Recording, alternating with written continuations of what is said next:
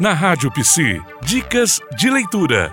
Oi todo mundo, eu me chamo Evelyn, sou de Campos dos Goitacazes, Rio de Janeiro. Sou psicóloga pesquisadora da temática negra, quilombola especificamente.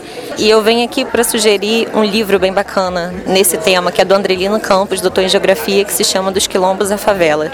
Ele traz uma recapitulação histórica, né, também de uma perspectiva é, da geografia urbana, mas muito mais voltada para uma história, para uma análise ah, da questão do negro no Rio de Janeiro e ele vem trazendo como a marginalização desde a época dos quilombos foi empurrando os negros para as partes mais marginalizadas das cidades e aí estudando a territorialização do que a gente conhece hoje pelas comunidades ou pelas favelas.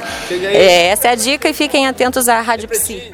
Você ouviu na Rádio Psi Dicas de Leitura.